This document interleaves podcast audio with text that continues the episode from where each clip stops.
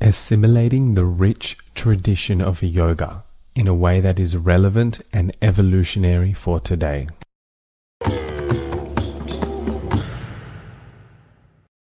Yoga does not ask you to be more than you are, but yoga does ask you to be all that you are. And today we have really an expert on yoga, a particular type of yoga joining us, and that is Eddie Stern. Eddie is a very renowned man in the worldwide community of yoga. Eddie is a yoga teacher, author, and lecturer from New York City. He has been practicing yoga since 1987 and ran his school in Soho from 93 to 2019. In the late 1990s and early 2000s, the school became a focal point for Ashtanga yoga in New York with an eclectic mix of downtown artists and spiritual seekers practicing and meditating next to well-known personalities like Madonna, Gwyneth Paltrow, Mike D, and Lou Reed in what was also Manhattan's first consecrated Ganesh temple Eddie has a passion for seeking out diversity in all aspects of his work and uses a multidisciplinary approach of combining technology, scientific research, and collaboration to help further understanding, education, and access to yoga. He continues to study philosophy, Sanskrit, ritual science, and religion, as well as maintain a passion for the daily practice of yoga. Eddie learned Ashtanga yoga under Sri K. Pattabhi Jois and R. Sharat Jois of Mysore, India well-known yogic practitioners, and Eddie himself is certainly a well-known Ayurvedic, Ayurvedic, a yogic practitioner in the worldwide community. So today we, we, we kind of just nerd out and just get into the, the geeky parts of yoga and Vedas, of which, you know, I can really relate to. Eddie, kind of like, I guess he's kind of like me in a few decades. so I can relate to him. We have a lot in common. And it was really lovely speaking to him.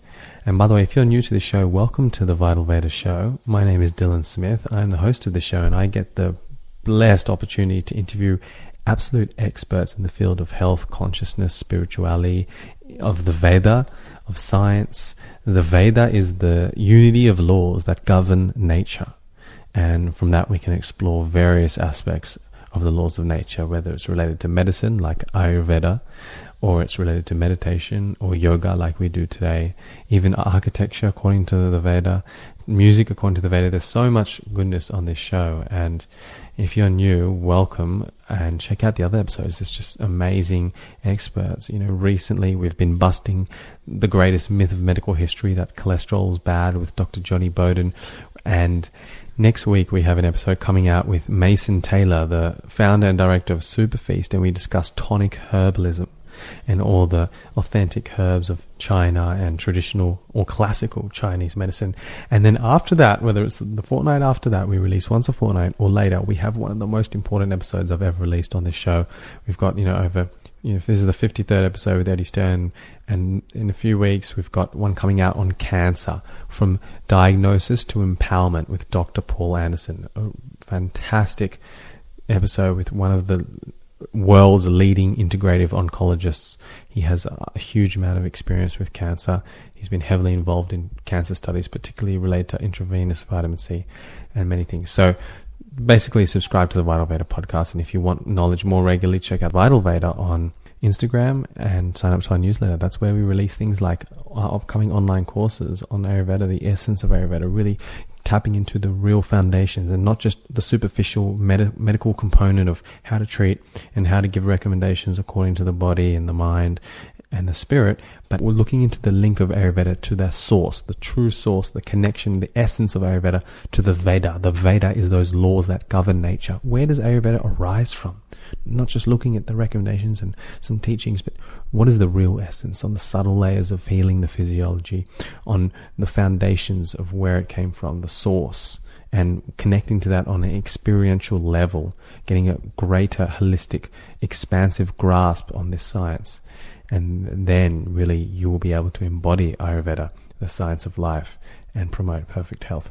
So without further ado, we're going to get into this awesome episode. If you appreciate this work, please leave a review and subscribe and share it with a friend. Okay, much love.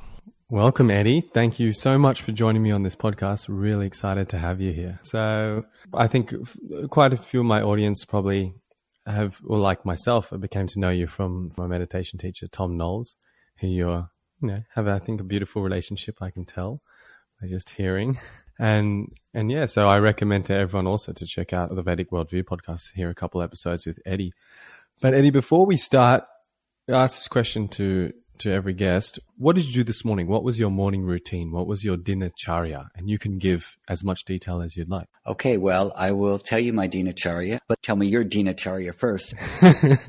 okay, so I, I woke up in the Brahma Muhurta as usual, which is the time of totality, that time before sunrise, um, between you know about the Brahma Muhurta is between three thirty and five thirty a.m. The time where everything is more towards transcendence. And I woke up uh, this tonight. Today was about quarter to five in the morning, and I um, woke up, brushed my teeth, scraped my tongue, washed my face, went to the toilet, and then sat to meditate for I don't know, probably an hour or so, and then did self abhyanga oil massage, walked to the beach, did Surya Namaskar, swam, and ran back home to make it in time for you, Eddie. so, uh, like you, uh, Dylan, I got up in the Brahma Muhurta. I usually get up between 3.15 and 3.30 a.m. Uh, I've been doing that for a long time. I've been getting up that early for about, you know, over 25 years. So, uh, that's not a super big deal for me anymore. And it's simply because I start teaching early in the morning. So by 6.30, uh, I'm always teaching my first classes. So I have only a few hours to get all the stuff done in the morning that I want to do for myself. Um, I get up and I brush my teeth and I scrape my tongue and wash my face and go to the bathroom. And then I make coffee and then I sit and I read for about 20 minutes or so while I drink my coffee. I'm currently reading the Bhagavata Purana, which is a very long um, Purana uh, these are the ancient stories of the Hindu epics. They're also called the itihasas, which mean once upon a time or as it happened. And they start with creation myths and they go through all the different philosophical tenets of Hinduism. Uh, they tell the stories uh, of gods and incarnations and kings and sages and rishis and yogis uh, and all different types of, of teachings. So um, I started reading this. It's about a 14 volume Purana and I, I'm trying to read the entire thing in the course of a year. I heard, was told by a friend of mine who gave me this volume that if you read 60 verses a day, by the end of the year, you'll have read the whole thing. So I'm, I'm seeing if that will happen or not, giving it my best shot. Uh, but it's a, I, I like reading something spiritual in the morning. Um, it, it, sets the tone for my day. And then after I finish my coffee, I, and my verses of reading, I take a shower and then I do puja. I've been practicing and following and believing in Hinduism for many years now. So the ritual is usually how I start my day and, um, then follow that with some japa and meditation. And then after that, I get dressed and I jump on my Vespa and I drive down to the place where I currently do the live streaming of my yoga classes. And uh, then I get my teaching day started. So that's my that's my morning. Uh, and then also, it, depending on the day, like if if it's a yoga class I'm teaching where I practice with people, then I wait until um, 7 a.m. to practice with the class. But if it's a class that I'm only teaching and I'm not practicing with them, then I'll make sure that I get down here by about 5 a.m. so I can practice asanas for about an hour or so before I start teaching. How is your experience reading the Bhagavatam Purana? This, this, what some people, this epic where these f- amazing stories, these historical stories, these legends that you know, seem unreal, but they, they happen because they were in a different era where all these supernatural celestial events could occur because there was less stress in the atmosphere in the universe as opposed to today in, in this age that we call Kali Yuga or the age of ignorance. And yeah, well, how was your experience reading these Puranas? Well, reading the Puranas is always a little bit of a meditation. Uh, and meditation in the sense of that it's a quiet time where you become thoughtful or contemplative and you can think about things in a different way. You'll get insights into um, yourself and into nature and philosophy in, in a different type of a way. So I, um, it's a part of the day that I really value. And I've been reading the Hindu texts for a long time. And a lot of them are, are really difficult to understand. So you can read and reread, but somehow the rereading of them has never become boring or repetitive. And a large part, in fact, of the Hindu tradition is repetition. Uh, you repeat things to keep them alive. And as you repeat them and keep them alive, they take on more and more meaning for you until you begin to embody them. So part of the reading and part of the repetition is so that you begin to embody the things that you are repeating and reading and thinking about. And then you slowly become an expression of that level of consciousness. Uh, in the, there is a word swadhyaya, which I know you are familiar with. And swadhyaya is often translated as self reflection or self study. A little bit of a more traditional view or translation of swadhyaya is the study of sacred texts or the repetition of mantras related to those sacred texts and that you study a little bit every day, or if you have are born into a family that follows a particular branch of the Vedas, you repeat a certain portion of that Veda every day, and that becomes your swadhyaya. And beautiful, Eddie. Yeah. Um, I was just going to say, I've, I've recently, I mean, not recently, in the past few years, I've made part of my dinacharya, like wake up, meditate, self abhyanga, and snan, bathing. Like those three are like musts. And I've now made part of it is reading some, and I've been reading the ancient Ayurvedic texts, the Shastras, definitely one verse every day. And re- more recently, I've been implementing like at least one chapter of a Purana, something like that. So I love that Swadhyaya. Yeah, it's a really nice way of looking at Swadhyaya. So the swa means one's own, and adi ayana means to move firmly towards. So the swadhyaya is from swa adi to move firmly towards oneself. And another way of dividing those words up is swa adhyaya. And an adhyaya is a chapter. And the swa again is the self for oneself. And if you look at all of the Upanishads or the Vedas or the, the holy books, they're all broken up into adhyayas, into chapters.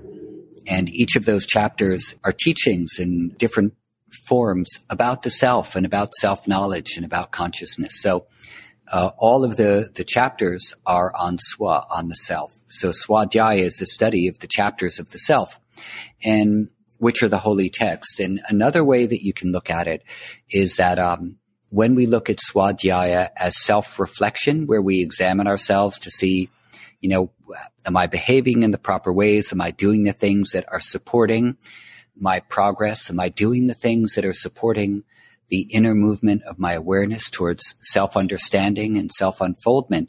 This is the idea that our entire lives are, are basically broken up into chapters and broken up into stories. You know, I have the cha- we have the chapter of when we're infants and then when we're toddlers and then when we first go to school and then when we enter into the elementary school and middle school and high school and university and get married and have kids or become sannyasis or whatever. And all of those things are different chapters of our lives, which we can examine and they make up our narrative. And if we become too beholden to the stories that we tell about ourselves and that we create about ourselves, then we're bound to actually probably suffer a little bit more. If we believe the stories about ourselves are true, then we are going to be bound by what we call in the modern parlance is ego. But one of the things that we're doing with yoga is we're trying to undo this false narrative that we're always creating about ourselves to see like, is there a, higher narrative? Is there a deeper narrative? Is there a narrative which is a little more true to the essence of my being? So the swadhyaya as self-reflection is to encourage us to investigate and examine this, this narrative uh, or the stories we make up about ourselves, whatever they might be. And, and little by little, the stories can unravel until we don't have a story other than being, that our only story is, is existence. Um, so of course, that's not my story. I, am not living in, in, in a realm of where I have no stories. I have tons of stories. Um, but with Swadhyaya, with Swadhyaya, you're given this tool where you can begin to question, you know, your own your own self narrative. Um, you know, it's like the old saying, "Don't believe your own press." You know, um, so uh, that's another way of looking at swadhyaya too. So that that morning reading time is actually a practice of swadhyaya, and when you read the holy text in that man- manner, they cause you to reflect on yourself too, so you can begin to examine how am I constructing a healthy integrated narrative about me, or am I being delusional about something? Hmm. And I guess reading these these other narratives than your you know life, you start to invite that in and expand the potential for your own narrative. Yeah, and, for sure, for sure. And I just want to say just quickly my experience because it's when I read these Puranas, these these epics, it's not such an intellectual process of like, okay, what does this mean? It's actually for those who've never read a Purana or or or any epics, it's it's like it's bloody awesome stories. Like these stories have like amazing like sex and killing and like it's so vivid and and just enjoying the stories and that then that and then I find while I'm reading that for if I'm reading one on Mother Divine like the Devi Purana the, the Mother Divine aspect of consciousness while I was reading that I was just enjoying all this Devi energy and and a lot of Mother Divine was dominant in my life. So it kind of spontaneously happens just by enjoying it. Yeah uh, I think that's a very good point to make that when we're looking at these Puranas uh, reading them and studying them, we don't need to be using our logical mind to understand them. Just like read, read the story, read the the the recounting of what happened, and uh, and enjoy it. Let it soak in. And every once in a while, you you understand something on a subtle level that you didn't understand before, and it changes you. So yeah, that was a very nice point. Beautiful. So I just want to go into your journey exploring yoga. I mean, it's it's funny listening to you, or interesting rather, listening to you, and even people like Krishna Das and Ram Dass. You know, it's a few generations before my generation of exploring India and exploring, you know, the Vedic tradition, the yogic tradition. I kind of, it seems like obviously it was less modern then, but it seems like, I mean, how was your experience in India in regards to saints, and it seems like there was less ignorance. I mean, it was like at the age, the beginning of this kind of age of enlightenment we see within the Kali Yuga, which started in somewhere in the 70s. So, you know, even Ram Dass saying he met someone who was 250 years old. And I know these kind of people are still around. They're just, you know, I guess more harder to find with the density we currently live life in today. But yeah, how was your experience going to India, finding yoga? And did you meet any, you know, mystical supernatural people and experiences. Okay, so um, I'm going to answer your question, and I don't want to sound terribly annoying or overbearing when I answer it, but these are these are just going to be some of my opinions on this, and they've been formed over over a number of years.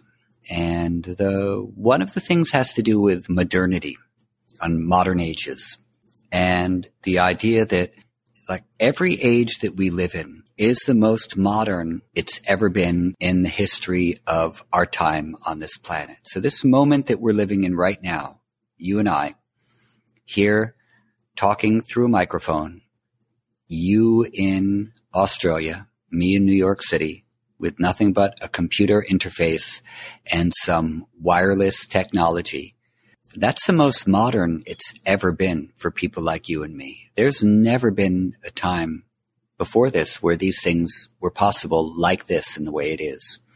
So we're at the cutting edge of the end of time right now because there's no time in front of us. There's only this time that there is right now. We assume that there's going to be some more time after this moment, but we have no idea, no way of really knowing uh, how much more time there will be uh, or even if time exists in the linear fashion that we think that it does. So in 1988, when I first went to India, on that day when I first went to India, that was the most modern time that existed in the history of my experience of the world or, or anyone's. Like there was no more modern time than there was on that day in 1988. And the same was true for Ram Dass when he went to India in 1969. There was everything was as modern as it had ever been. And they had no idea back then what to expect of the future and how that would change. So for the Westerners who went to India, you know, what they experienced at that time in India was, of course, different than what it was like for them in the West. But even in the West, by any standards, things were pretty good. I mean, the um, World War II and the austerities of World War II had finished. And of course, there was the Korean War and Vietnam and the atrocities that were occurring from those wars and the student uprisings and the anti-war protests, et cetera, et cetera. But by the 1960s, when, you know, late 1960s, when Ram Dass went to India, you know, they already had LSD and that was what got him fired from Harvard. And LSD was a pretty modern drug at that time. Like you could take it and experience reality and have hallucinations like no other substance would give you. So they thought they were pretty cutting edge, which they were. There was nothing more cutting edge than what they were doing back then. Uh, and they went to India with, with that feeling and with that knowledge. And so when you start doing yoga, when anyone starts doing yoga, especially if they're coming to it and it changes them on a deeper level, like in a spiritual way, for example, or in an emotional way, and all of a sudden the world is a new place through your eyes because of the things that have cleared away or woken up in you. That's a pretty special thing. And when that occurs, it is the same experience that, you know, a new student of mine might have last week or I had in 1988 or Ram Dass had in 1969. It's the same feeling. It's the same experience. Uh, and this is one of the amazing things about the continuity of yoga that we all come to it when, in whatever time or whatever age we come to it, but many of the things we experience are very, very similar. The, the, feeling of inner freedom, of inner knowing, of inner confidence, of stability, of being grounded, of being open, forgiving, loving. We all experience these same things. So that's not bound by time and it's not bound by space. It's carried by yoga. So to say that India in 19 in the 1980s was better than it is now would be to hold on to or to constrict the timeless and spacelessness of yoga to a time and space because I was there. That would be to create a narrative around the specialness of that time and place and that I thought it was special because I was the one who was there or for, for any of us. You know what I mean? So to say old is like old is gold is quite often what you see is, you know, people might say, oh, it was so much better in India before this, that, or the other. Well, maybe for you, but not for the people who go there today because they're having the same experience that we did such a long time ago. But maybe now there's internet, but that's okay because internet is normal for you now. So it's, it doesn't detract from the experience while you're there.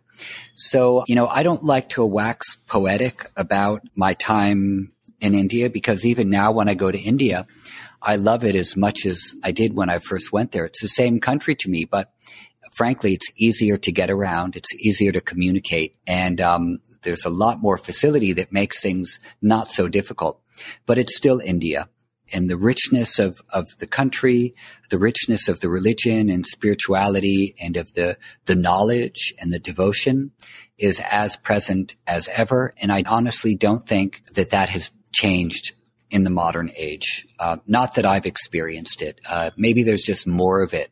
So that's my, those are my feelings. And, you know, I apologize if, if it, if, if that's not a great answer or if it's an annoying answer, but it's just what I feel. It's what I believe. Uh, that's how I feel about India and that's how I feel about yoga. And uh, I mean, when I first studied with uh, the teacher, I, I, had a few different teachers in India, and I studied with one teacher named Pattabhi Jois for about 18 or 19 years. And when I first went there, there were times when there were only, you know, two or three people there. And yeah, that was a special time. But if you happened to go there when there were a hundred people there, it was still a special time and you would learn exactly the things that, that you would need to learn. So and and people would come away with you know the same knowledge or the same groundedness in practice that we might have had 20 or 30 years ago So um, I think that we all have a tendency to to think, oh, if I had been there earlier, I would have seen it before. There were a million people doing yoga over there, and it would have been so much better. And uh, and now I would be so much more advanced. That's usually why we say those things. We think, oh, I'd be so much more advanced now if I'd been there before, when it was like, you know, I would be the only one with a few people. But all that's a story. It's just a fallacy. Uh, we go when we go, mm, no, we learn when we learn, and we have the same experience because you know what? Existence exists. And when you tap into like existence or truth or deep experience of yourself, that's always going to be there no matter what the age is. And, and the sages and rishis have been talking about the mind for thousands of years in the same way. You know, Vyasa said over 2000 years ago that there are five basic states of mind. You can have a fully distracted mind, a fully obsessed or deluded mind. You can have a semi distracted mind where you can pay attention for a little while and be focused some time. You can have a very concentrated mind or you can have a mind which is completely still so no thoughts arise. That's the same mind that we're talking about today as he was talking about a couple thousand years ago. So honestly, not that much has changed about us as, as human beings. The only thing which has changed are the things that we've created.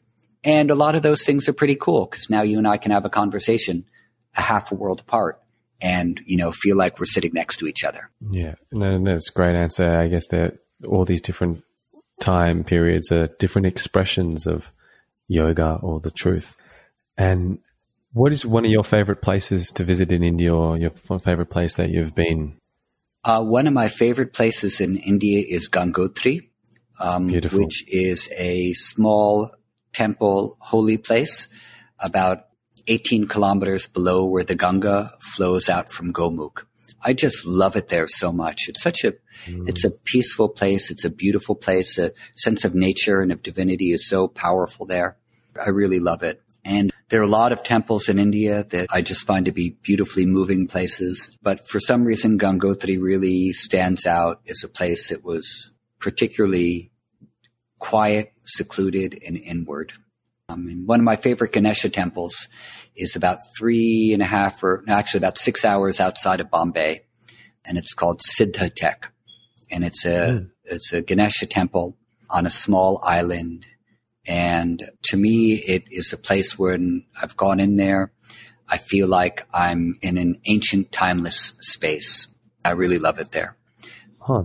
Those are two of my add, favorites. Yeah, great. I'm going to add the Siddhatek to my pilgrim pilgrimage list. Well, you, know, you can go on. Yeah, you can go on the Ashtavinayaka Yatra, the eight um, important Ganesh mm. temples of Maharashtra, and so you can do all of those temples in about three or four days, and that's one of the eight important temples of Maharashtra.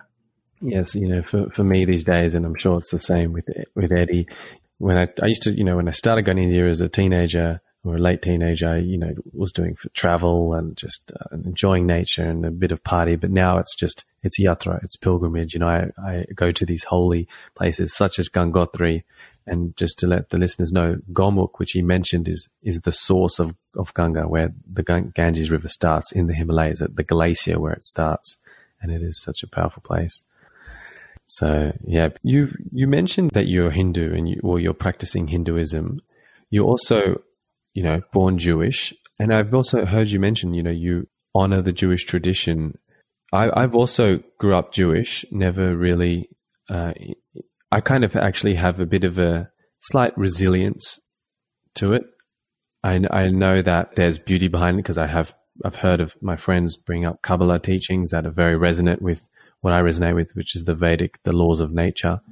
And I can see every tradition is part of that law of nature.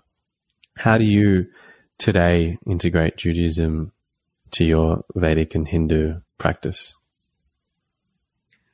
Well, I have um, a rabbi who I study with, and I'm very inspired by the teachings that he gives and the way that he communicates about meaning uh, in life according to Judaism.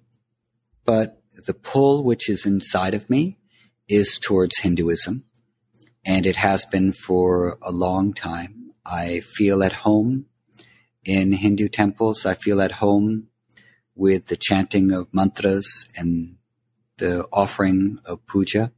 And, you know, my teachers who I've studied with have encouraged me and taught me things and said that they felt that I could and should do these things. And so I, I do them. You know, some people say you cannot convert to Hinduism. You have to be born a Hindu. Other people say that you can convert to Hinduism. Other people say that you can only be born a Hindu, but that anyone can practice Hinduism. And these are all differing viewpoints from Hindus themselves. So, you know, to say I'm a Hindu, to say I'm, I'm Jewish, to say, you know, I'm anything is, um, you know, it, uh, honestly, I, I like to worship. I have, I'm a very religious person. Uh, I have faith. I have my beliefs. And, um, if someone wants to say I'm Hindu, then that's fine. If someone wants to say I'm not Hindu, then that's fine too. If someone wants to say that I'm Jewish, then that's also fine. They can say whatever they want. And, you know, but I, I, I think that the important thing is that if you are of a different religion practicing quote unquote someone else's religion, that we need to do it with a lot of respect and a lot of humility and do things the best we can and not offend anyone and, you know, try not to uh, appropriate things and be culturally sensitive. So there's a lot of that which is built into the question of, am I Hindu or not? You know, some people say, yeah, obviously you're Hindu. And some people say, no, you're, you can't be Hindu. You're born Jewish you know, everyone is going to have a different opinion based on what belief systems they hold to. And um, honestly, like that's not the discussion that I, I want to have. Religion is a personal thing. As long as you're not inflicting harm on people or trying to force people to believe what you believe, then people should be free to practice what they what they're drawn to. And in the Hindu tradition itself, it says that you can only come to do something if you have the samskara for it. If you don't have the samskara, then you won't be drawn to it. So by the tradition itself, it should be clear that if any of the Western people or, you know, white people or brown people or black people who come to do the practice of yoga or Hinduism, we come to it because we have a samskara. There's something in us which is drawing us to it. And therefore, if we are initiated by the proper authorities and they give us their permission to do it, then we can do those things, at least according to the tradition, some parts of the tradition. So, um, I, honestly, it, it, gets tiring for everyone, you know, if that's the way that we have to, to look into it. But as long as you're not hurting anyone and as long as you're being respectful and humble about the things that you're doing and you're using these practices in the right way, then let people do what, where their heart, you know, draws them and, um, and try not to judge or, or start arguments. And if you are, then maybe there's a reason for that. And that's the thing that needs to be discussed rather than, you know, putting people down for the beliefs that they have, the practices they have you know, we need a new collective narrative. Um, when I was talking about the stories before, it's because we, we need a new collective narrative to the human race about how we do things and why we do things and what we judge people for doing or, you know, how there's so much negativity and, and accusations, even in the yoga world of practitioners. It's, you know, the, we need some new narratives and it's up to each generation to help create what that new narrative is. So I'm sorry if I've gone off on, on a little bit of a tangent, but you know, the, the question about Hinduism is, is a very, requires as a, as a Western born person practicing Hinduism or being a Hindu, that it's not so important what my views are on it. Uh, the things that are important are what the tradition holds. And to understand what the tradition holds is the job of a practitioner to understand what does the tradition say. And, and that's my job as someone who engages in these things to listen, to understand, to read, to study, not to worry about my own opinions about these things. Uh, and then a lot of the different traditions are going to hold different viewpoints. So what you do is whatever the tradition is that you happen to be following, then that's the viewpoint that you accept. Um, Why? Because it's supposed to relieve you from suffering and, and move you towards some type of uh, understanding, liberation, self knowledge, etc. Um, so even with India, there's you know debate in between different opposing viewpoints is is a big part of the tradition, and it has been for thousands of years. So my job as a practitioner is to understand what does the tradition say, uh, specifically what does the tradition say of the tradition that I'm following, and then follow along with that with humility, respect, appreciation, awe, and and not condemn or judge or attack other people whose viewpoints might be different, as long as they're not causing harm to other people. I appreciate that that came up because this you know, greater harmony within the diverse world we live in is, is definitely required. Eddie, you mentioned before your projects of working with perhaps those who less privileged or those who, who really could do with some yoga. What are your current projects at the moment and, and your intention where you're putting your energy?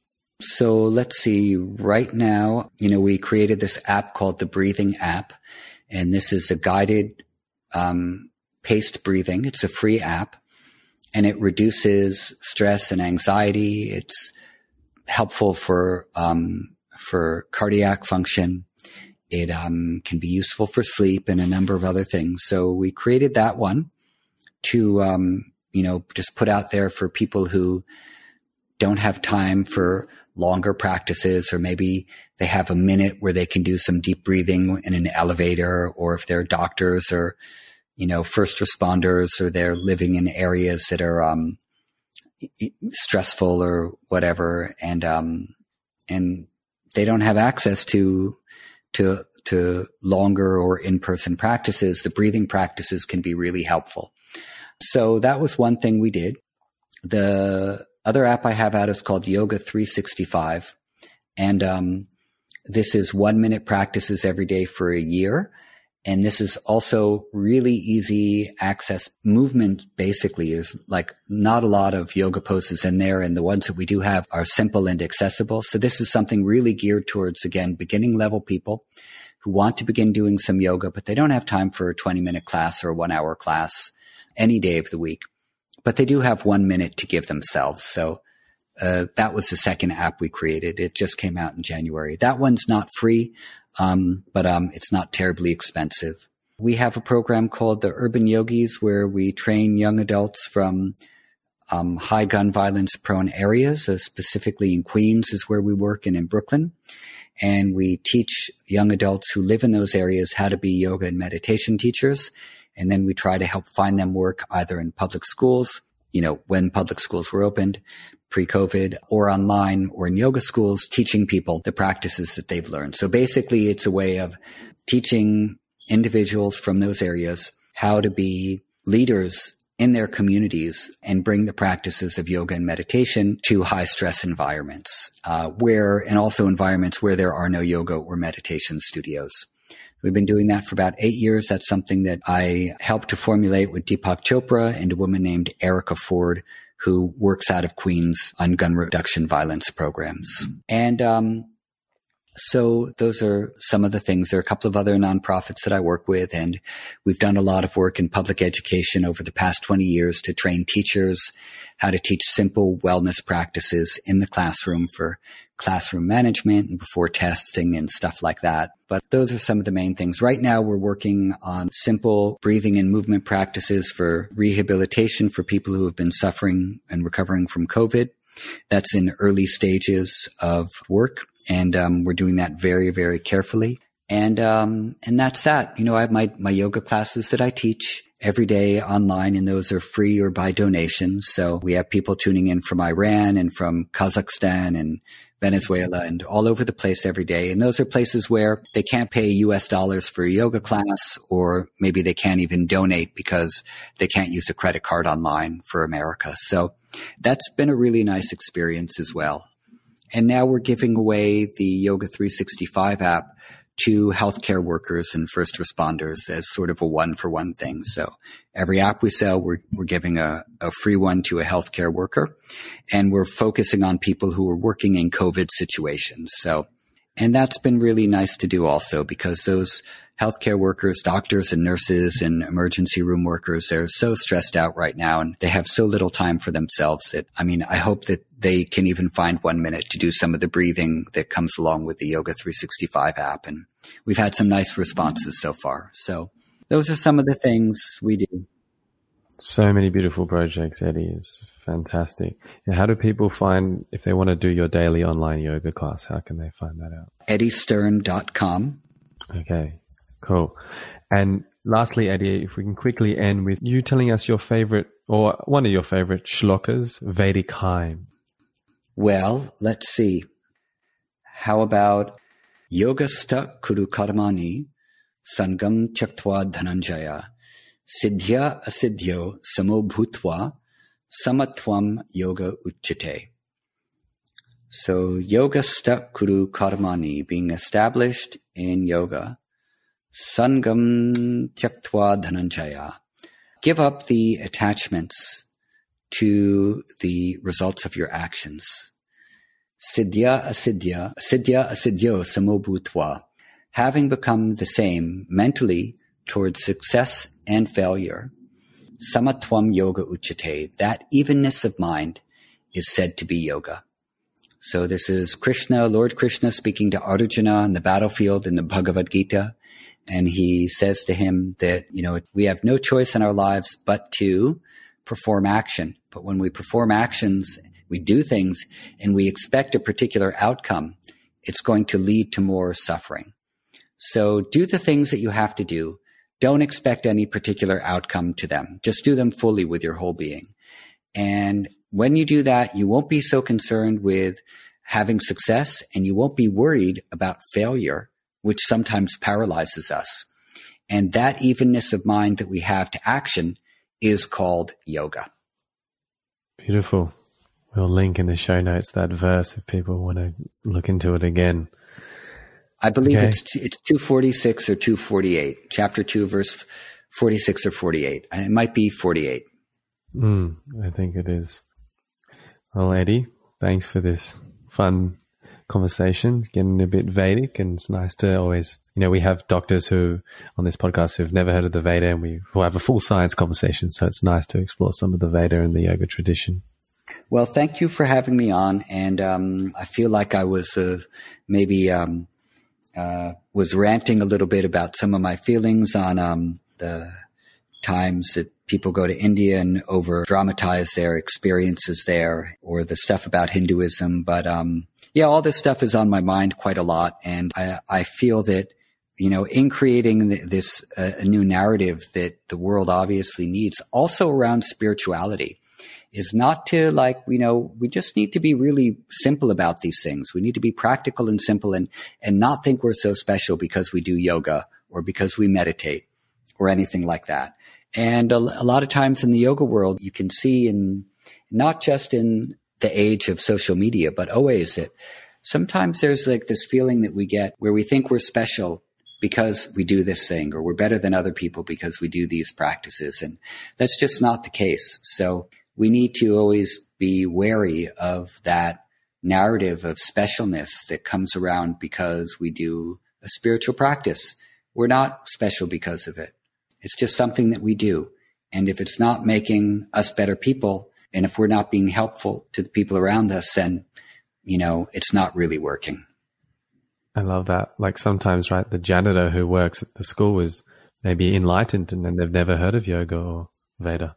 Well, let's close with a story um, about the rabbi in the temple who one day is overwhelmed by emotion and he goes running up to the ark and he says, Oh, I'm not worthy. I'm not worthy. Oh, Lord God, I'm not worthy, I'm not worthy. And then another rabbi, he gets swept up with emotion and he goes running up and he throws himself in front of the ark and he says, I'm not worthy, I'm not worthy, oh Lord, I'm not worthy. And then the janitor of the synagogue, he gets all wrapped up in the emotion and he comes running over and he throws himself in front of the ark. Oh Lord, I'm not worthy, I'm not worthy. And then one of the rabbis nudges the other and says, Look who thinks he's not worthy. Simplicity, right? And, yeah. All right. Okay. Thank you, Dylan. Thanks a lot. Thanks, I appreciate Eddie. you having me on. Thanks, Eddie. Bye. Peace. Thank you for joining us. Remember, check out the show notes. If you go to vitalveda.com.au, click learn and podcast, we have detailed show notes of every episode. Sometimes we expand and, and talk about more aspects, you know, which we didn't talk about in the episode. And for example, for this episode, under resources section, you'll find all Eddie's amazing offerings. Isn't it amazing? All the things he's, all the projects he's engaging in to really enhance the, the health of societies. And we, we have links to all of them and more information on all of them. Check out the show notes of every episode. Remember to check out all the other episodes. And if you appreciate the show, leave a review. Do take action on giving and contributing to the evolving progress of yoga and Veda and peace on earth, heaven on earth. And when you contribute, this is when reciprocation happens. And it's doing it for you as well as supporting the show, but primarily for you, just that giving. Anyway, until next time, thanks for joining me. This is the Vital Veda podcast, and much love.